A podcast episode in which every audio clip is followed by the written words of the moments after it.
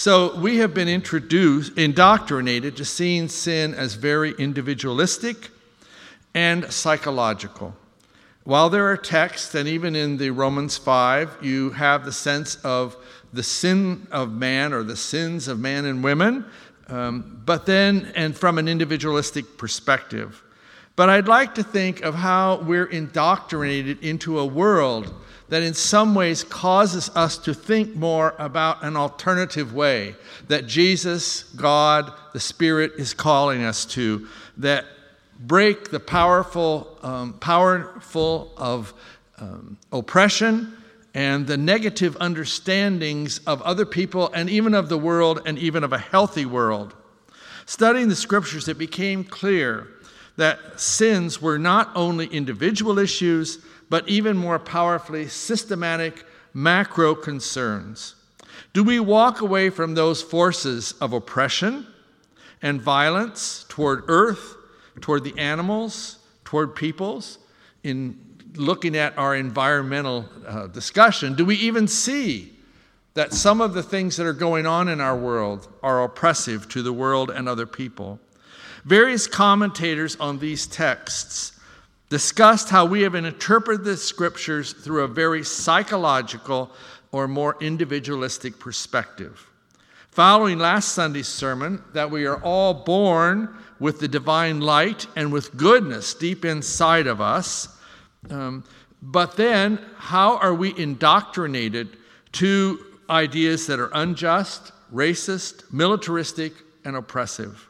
For example, in family and church, we were taught the idea that Christians are superior to every other faith.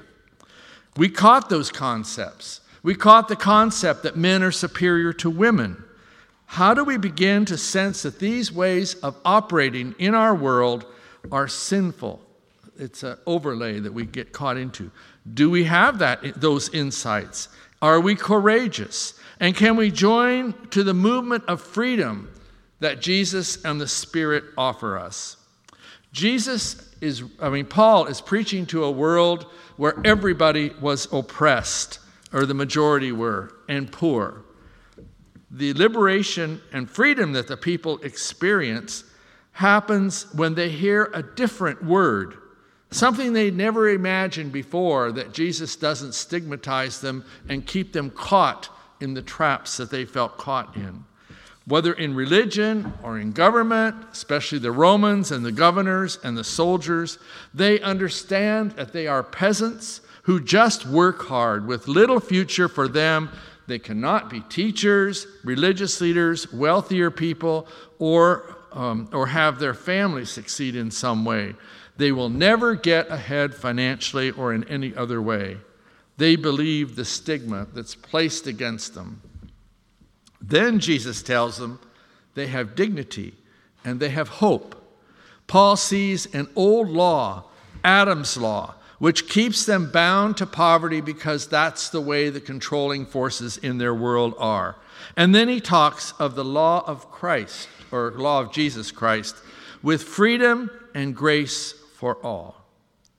In Romans, Paul sees a world where Adam's need for power and self control go against God's sense of a garden that produces health and friendship with God and kindness to all that are living, all creatures. As Adam and Eve eat the forbidden fruit, their actions distance themselves from God. This is the law of Adam.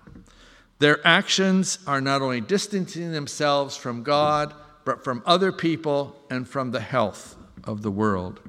As this way of life emerges, the law of Adam, the world becomes destructive to many people and even to the earth itself, as we now know more and more. It creates inequality and oppression. And Paul proclaims that there is another way which frees us and frees other people as well. It's not just about me, it's about a world that I live in. Think of barriers for some of us who are older. 50 years ago, we were taught that Catholics really weren't Christians. And the Catholics were taught that it was dangerous for them to walk inside of a, of a Protestant church. God only knows what could have happened. is not this the law of Adam that emerged, that was into the control mechanisms of some of our religious leaders? And if we move to the law of Jesus Christ, where we now are ecumenical and work together in some very profound ways, is that not what we want to do? Perhaps an illustration of individual sin helps. Um, I've always been bothered by the idea that at baptism, our children, our youth, are sinful and they need to confess their sinfulness. I do it for two reasons. One is I didn't realize I was that sinful at 13.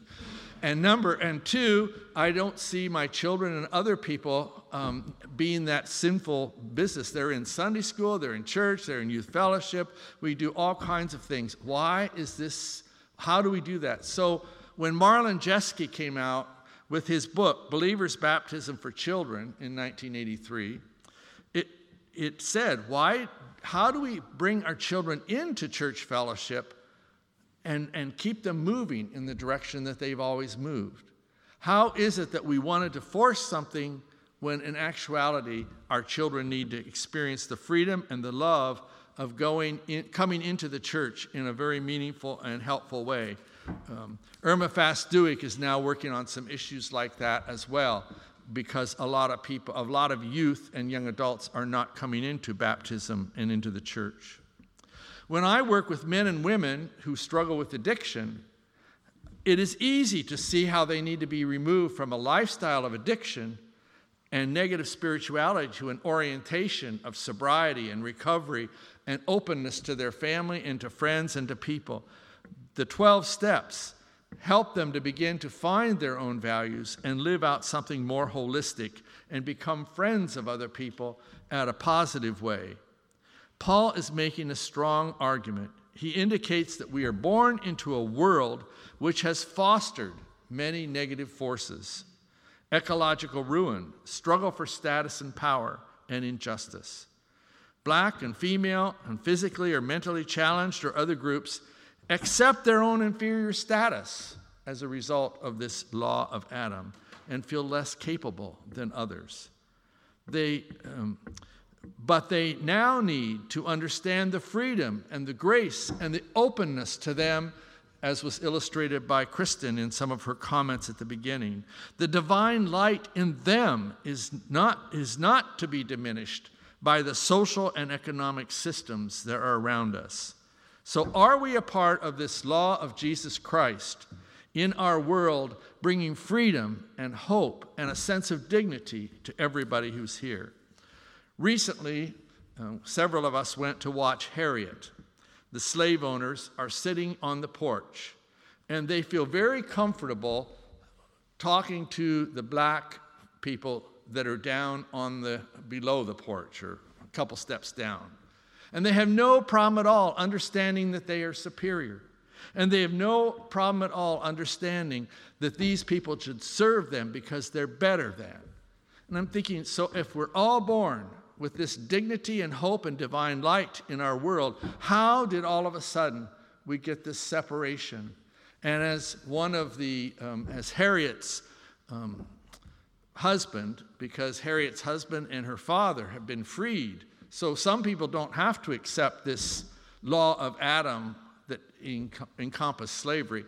They bring a document that says Harriet should also be freed, and the white uh, family up top tears it up. I also recently read the biography of Ulysses S. Grant, who was President of the United States as well as a Civil War general. And he worked very, very hard to change the attitudes down in the South, southern United States. And it was horrible because the Ku Klux Klan and other groups emerged to keep this law of Adam, keep it functioning, and keep there be a difference between who was white, who was black, who was inferior, and who was superior. Paul sees this breaking of the law of Adam as essential. And he knows that both themes of the law of Jesus Christ and the law of Adam are functioning in our world. The hard question is always can we break free of the traditions in which we were raised and came to us both concretely and also just as a part of the ethos of society um, and open up to a new lifestyle, a new understanding of Christianity. Um, Byron even raised that at the end of our Sunday school by thinking that we all should be vulnerable and share how we're doing financially with one another. That would be the law of Jesus Christ, not the, and the law of Adam would keep us from keep us private. Observing how Jesus is tested after the fasting in the wilderness, Jesus is asked to test or force God's authority and to gain personal power. It is the struggle of Adam and Eve to obey God or to test the limits, to find that they have control over their universe, and in a sense, they break the friendship with God. Jesus does not yield to the hunger, nor does he yield to the need to be powerful and in control of the world like Herod or Caesar or other people around. Think sometimes, as I've worked in social justice, we think if we could be powerful, then we could change it for the way it should be. And Jesus says, No. Even if you're powerful, you're in the midst of the law of Adam. You need to work with people in a different way to bring freedom and to be in, uh, sided with God in a more uh, vulnerable kind of way. We are tested like Jesus to face the realities of injustice in our world. Will we accept the injustice around us? Do we do our best to open up doors of justice and equality and peace and kindness, of, of care for one another, generosity? Paul knows we will fail.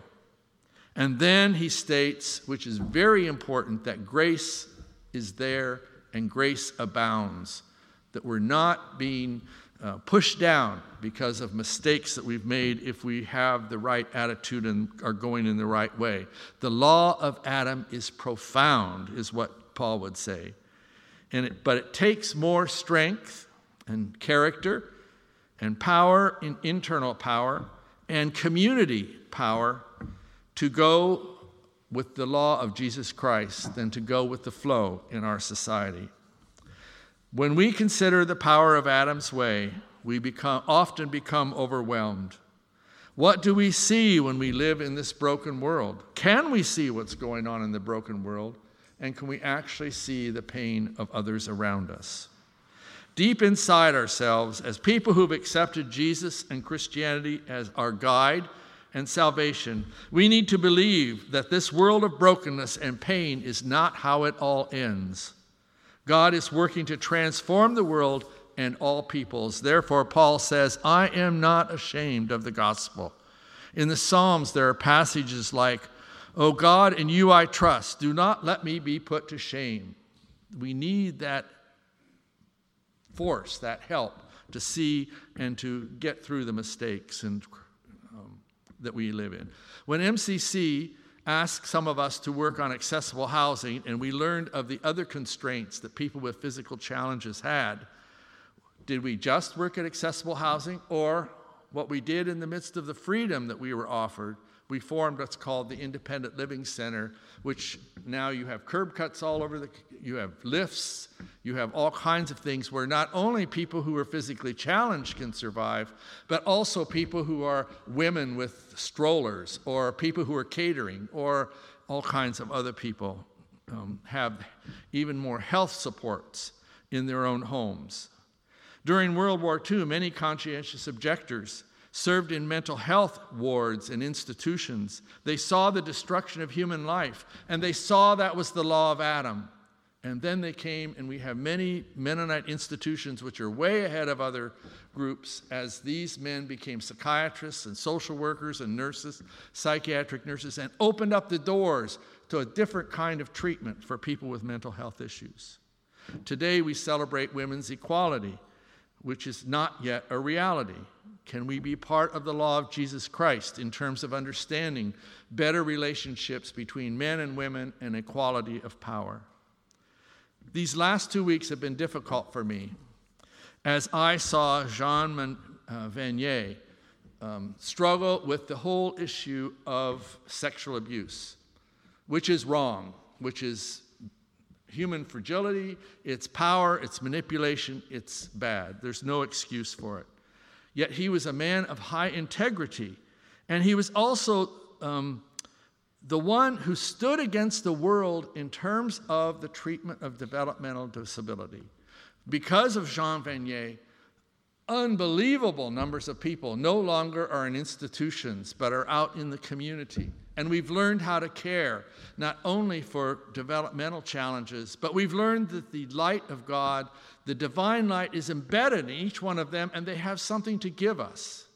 So I struggle in this complex world, and I don't have an answer just in case you do, how here is Jean Vanier on the one hand brought in the, the law of Jesus Christ by opening us to all kinds of people who previously were demeaned and stigmatized and whose dignity was denied. And yet, he also was a person who um, was very sinful. Um, and my question is um, are we going, thankfully, um, is not going to be put down because of what Jean Vanier did, but how are we thinking about this, and how do we begin to understand the law of Jesus, and yet there's some human fallibility and struggle, and what he did to women should never be um, erased. Brueggemann, in his Genesis commentary, says that our mistake is to produce, um, to pursue autonomous freedom, which is the law of Adam. Instead, we must embrace reason and also live with the pathos of life, where others, um, where with others, we can begin to see and live out this law of Jesus Christ. We can't do it alone, is what Brueggemann says. Knowing that there is grace, we can move toward removing the injustice that causes much of the pathos in our lives and in the lives of others. Can we do this as a church? since we need to walk with each other to explore the law of Jesus Christ? Can we do it in finance? We do it with refugee support. You know, can we do it in other ways in our community here? Many of us have been innovators in different ways in the, in the community to change the way things happened. Can we continue to walk with each other so that social innovation continues to change and there's more health and justice and goodness in our community? Where else do we need to be challenged? Uh, be challenging the law of Adam and be the prophets and advocates and faithful Christians walking together into the law of Jesus Christ, our hope and our salvation. Shall we be quiet together? Gracious Spirit, you created our world as a good and healthy place and we struggle with the injustice and oppression which is our world. We know the law of Christ brings freedom for ourselves and others, yet we see it as a difficult task, a difficult path. We're not always sure we see what we need to see. Help us to find the way ahead, which lets, lets the divine light shine in each person. May we work for your kingdom so that all who may find health and live meaningfully. For we follow your Son, Jesus, who has shown us the way and opened up your grace. In Christ's name we pray.